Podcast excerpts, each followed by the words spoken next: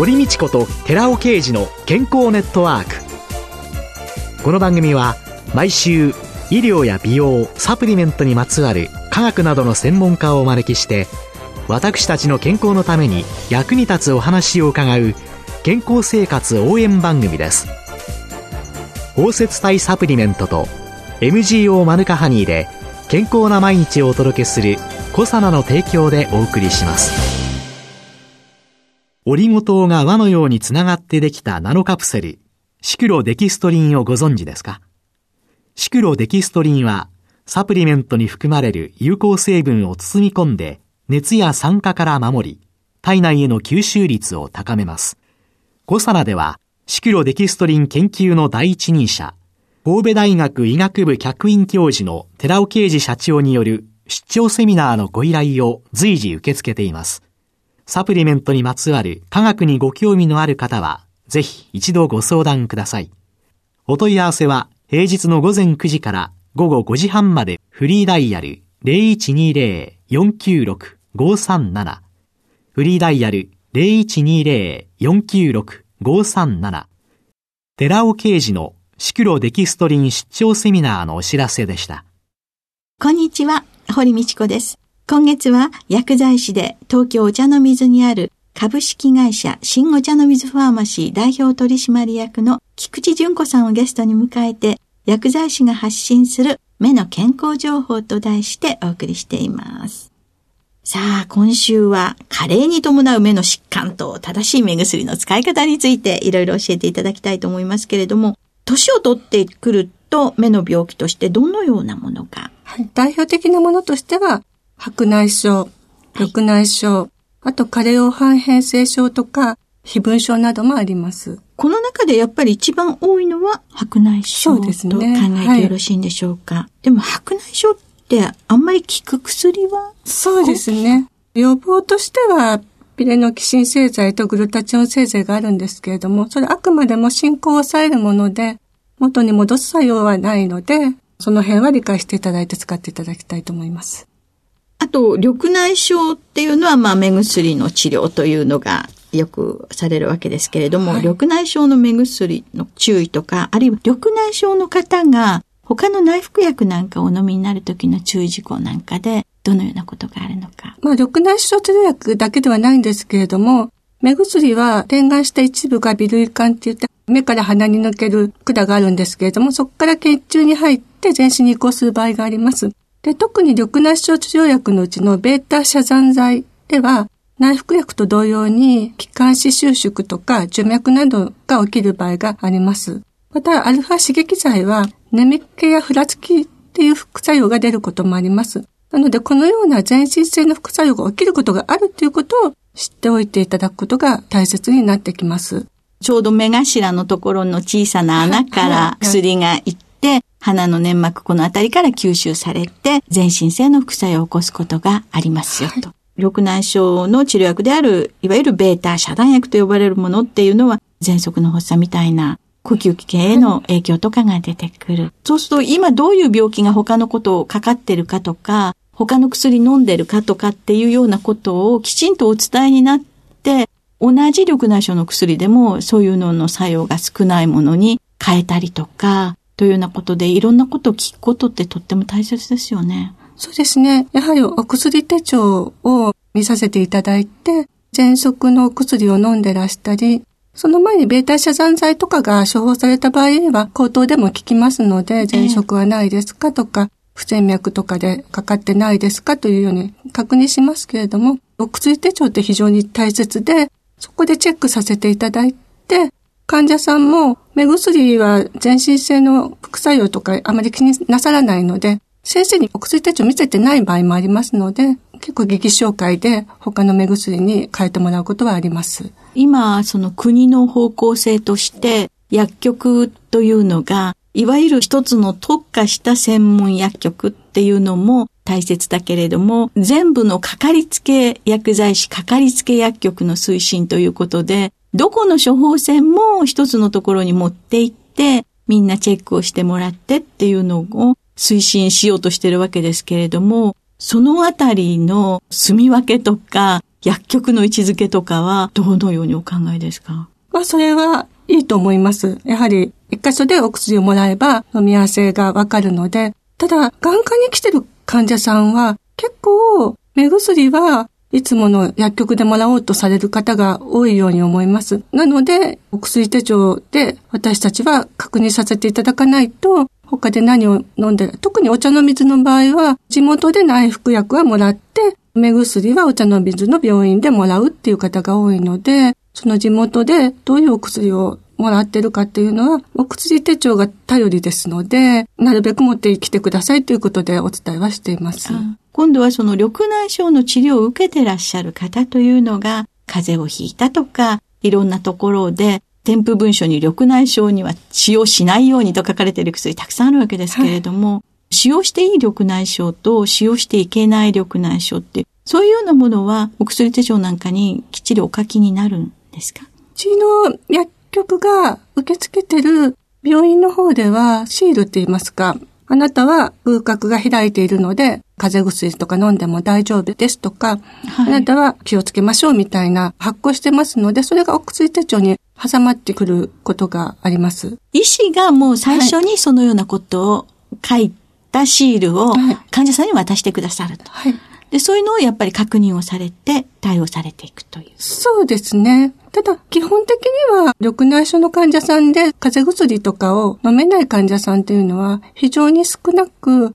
空隔が狭い方のみですよね。で、その空隔が狭い方でも、医療機関にかかっている場合には先生が予防的にもう、レーザーとかで防水の通り道を作ってしまっているので、大体の患者さんは大丈夫ですし、あと年齢がいってる方の場合、白内障の手術をしている方でしたら、はい、特に問題なく飲んでいただけることがほとんどですので、非常に少ないことは少ないんですけれども、やはり危険性もあるので、患者さん自身が先生に一度確認しといていただくのが一番いいと思います。私どもの薬局でそういうふうに聞かれた場合には、大体問題ないと思われますので、いろいろ確認の方法があるんですけれども、そこで問題ない場合には、まず問題ないと思うけれども、次回必ず先生に確認するようにというふうにお伝えしています。なかなかね、あの、他の薬局でその調剤をするときに、この人は本当にレーザーで治療を受けてるのかとか、あるいは白内障の手術ぐらいですとある程度わかりますけれども、本当に少ないとは言っても使っちゃいけない人に使ってはいけないのでということで、疑義紹介をしようとするともう夜で繋がらなくてっていうので、はい、結構困ったりすることがありますので、そういうのは眼科の処方箋を受ける薬局として必ずお薬手帳にこの人は避けなきゃいけないものがあるんであれば、その避けなきゃいけないものっていうのをきちんと分かるようにしていただけると、とっても助かるかなという。そうですね。ねあと一つ、はっきりと見分けるのに、眼科に最近行ってた場合には、瞳孔開く検査を最近したかっていうのを確認して、瞳孔開く検査って賛同剤ですね。はい。あれを使えるっていうことは、空角は狭い方にドクターは賛同剤使いませんので、それはかなり信憑性のあるチェックの方法だと思います。で、あとあの、カレー黄斑変性。はい。これ結構増えてますよね、最近。はい、増えてます。はい、でもこのカレー黄斑変性に関しては、ガイドラインなんかも見ていると、最初はサプリメントはい。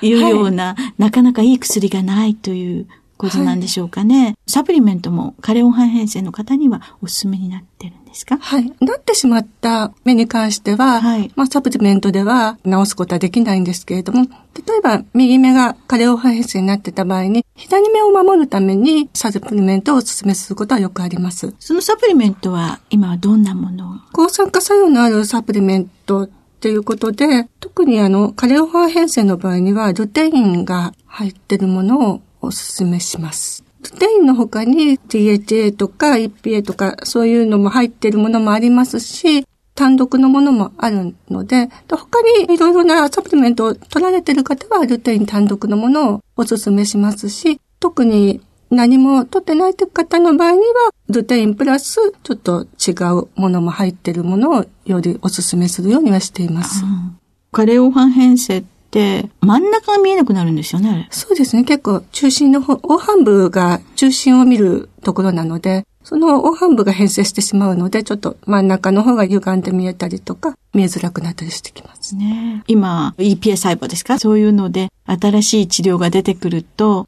また、いい方向に行く、期待されている疾患ということにもなるんでしょうね。そうですね。今、あの、少子体注射でどんどんあの良くなってきて、はい、今まではもう視力の維持が限界だったのが、改善されるような注射も出てきてますので、まあ、今後も期待されるとは思うんですけれども。でも高いですよね。高いです。はい。そうするとなかなかね、継続できない人もいらっしゃるんじゃないでしょうかね。そうですね。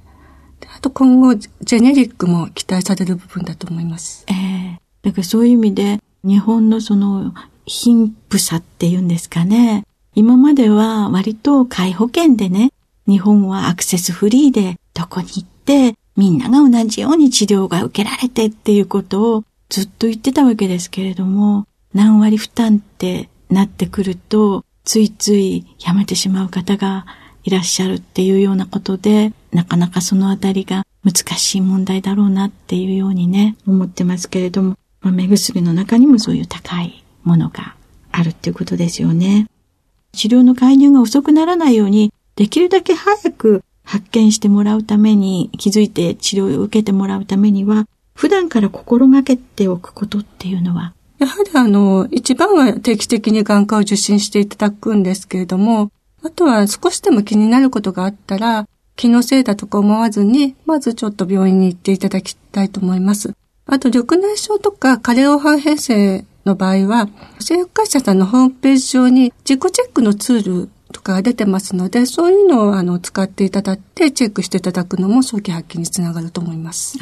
ね、なかなかね、一般の人気づきにくいので、そういうその製薬企業から提供されてても、だからこれは薬局の薬剤師がいろんなところの企業から提供されている早期発見のためのものをあらかじめこうプリントアウトとかいろいろして薬局で待ってらっしゃる間にね、試していただくとか、そういうような早期発見のために気づいて医療につなげていく薬剤師の役割っていうのもきっと大きいんでしょうね。ちょっと気になるわって思った方は、目薬の販売している製薬企業のサイトを見ていただくといいですかね。そうですね。薬内症でしたらファイザー製薬さん。はい、ファイザー。ファイザーさんが、はい。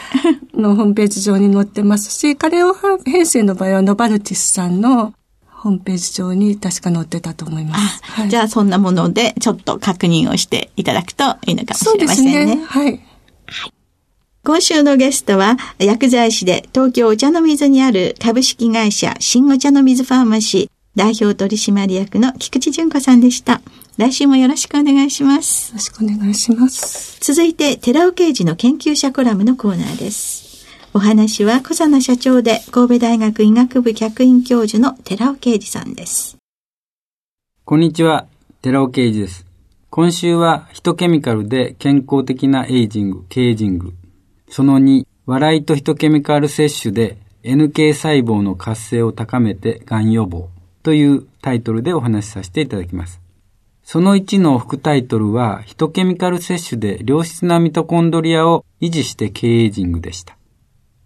そしてその1のまとめとして、良質のミトコンドリアを維持するためのコエンザイム Q10、Rα リポ酸、L カルニチンの三大ヒトケミカルは20歳を境にそれらの生体内生産量が減少することが分かっています。エネルギー酸性による疲労回復と活性酸素除去による老化防止のためにも、コエンザミ Q10、Rα リポ酸、L カルニチンを積極的に補い、健康的なエイジング、経エイジングを目指しましょうで締めくくりました。三大ヒトケミカルは20歳を境に生体内生産量が減少します。その生産量減少によって生体内の様々な種類の60兆個もの細胞も減少、あるいは活性を失っていくことになります。各種細胞の減少によって生体機能は維持できなくなり、老化現象が現れます。その2では病を逃れるための免疫細胞であるナチュラルキラー NK 細胞を取り上げていきます。まずは NK 細胞のお話です。健康な人の生体内では1日に5000個の癌細胞が発生することが分かっています。この癌細胞に対してその生体内に持っている50億個の NK 細胞が働き、癌細胞を破壊しています。その理由で、ほとんどの人は、癌細胞に侵されずに済んでいるわけです。この NK 細胞の働きは、NK 活性と呼ばれています。三大ヒトケミカルの生体内生産量が減少する20歳を境に、この NK 活性値も比例して減少していくことが報告されており、NK 細胞におけるコエンザイム Q10 や Rα リポ酸などのヒトケミカルの存在量減少によるエネルギー産生や活性酸素の消去活性の変化が原因であろうと考えられます。また、NK 細胞の活性は笑いで高まることも証明されています。がん患者と心臓病患者の19名に大阪で新喜劇を3時間見て笑ってもらいました。その結果、笑う前の被験者の NK 細胞活性の平均値は低く24%でしたが、笑った後は38%まで上昇し、その増加率は58%でした。このように笑いは短時間で癌や心臓病に対する抵抗力を高める。つまり免疫細胞を正常化させる作用のあることが判明していますまたたとえ面白いことがなくても表情だけでも笑顔を作り続けることで同様に NK 細胞を活性化させることも明らかとなっています。お話は小佐奈社長で神戸大学医学部客員教授の寺尾啓二さんでした。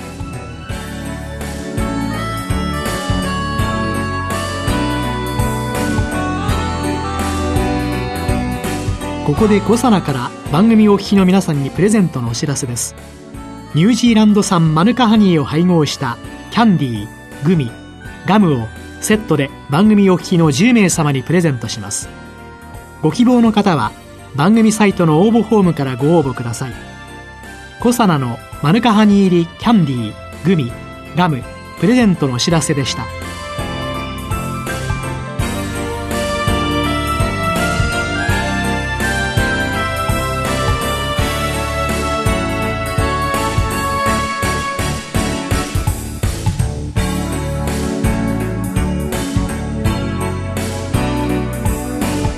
堀道子と寺尾啓二の健康ネットワーク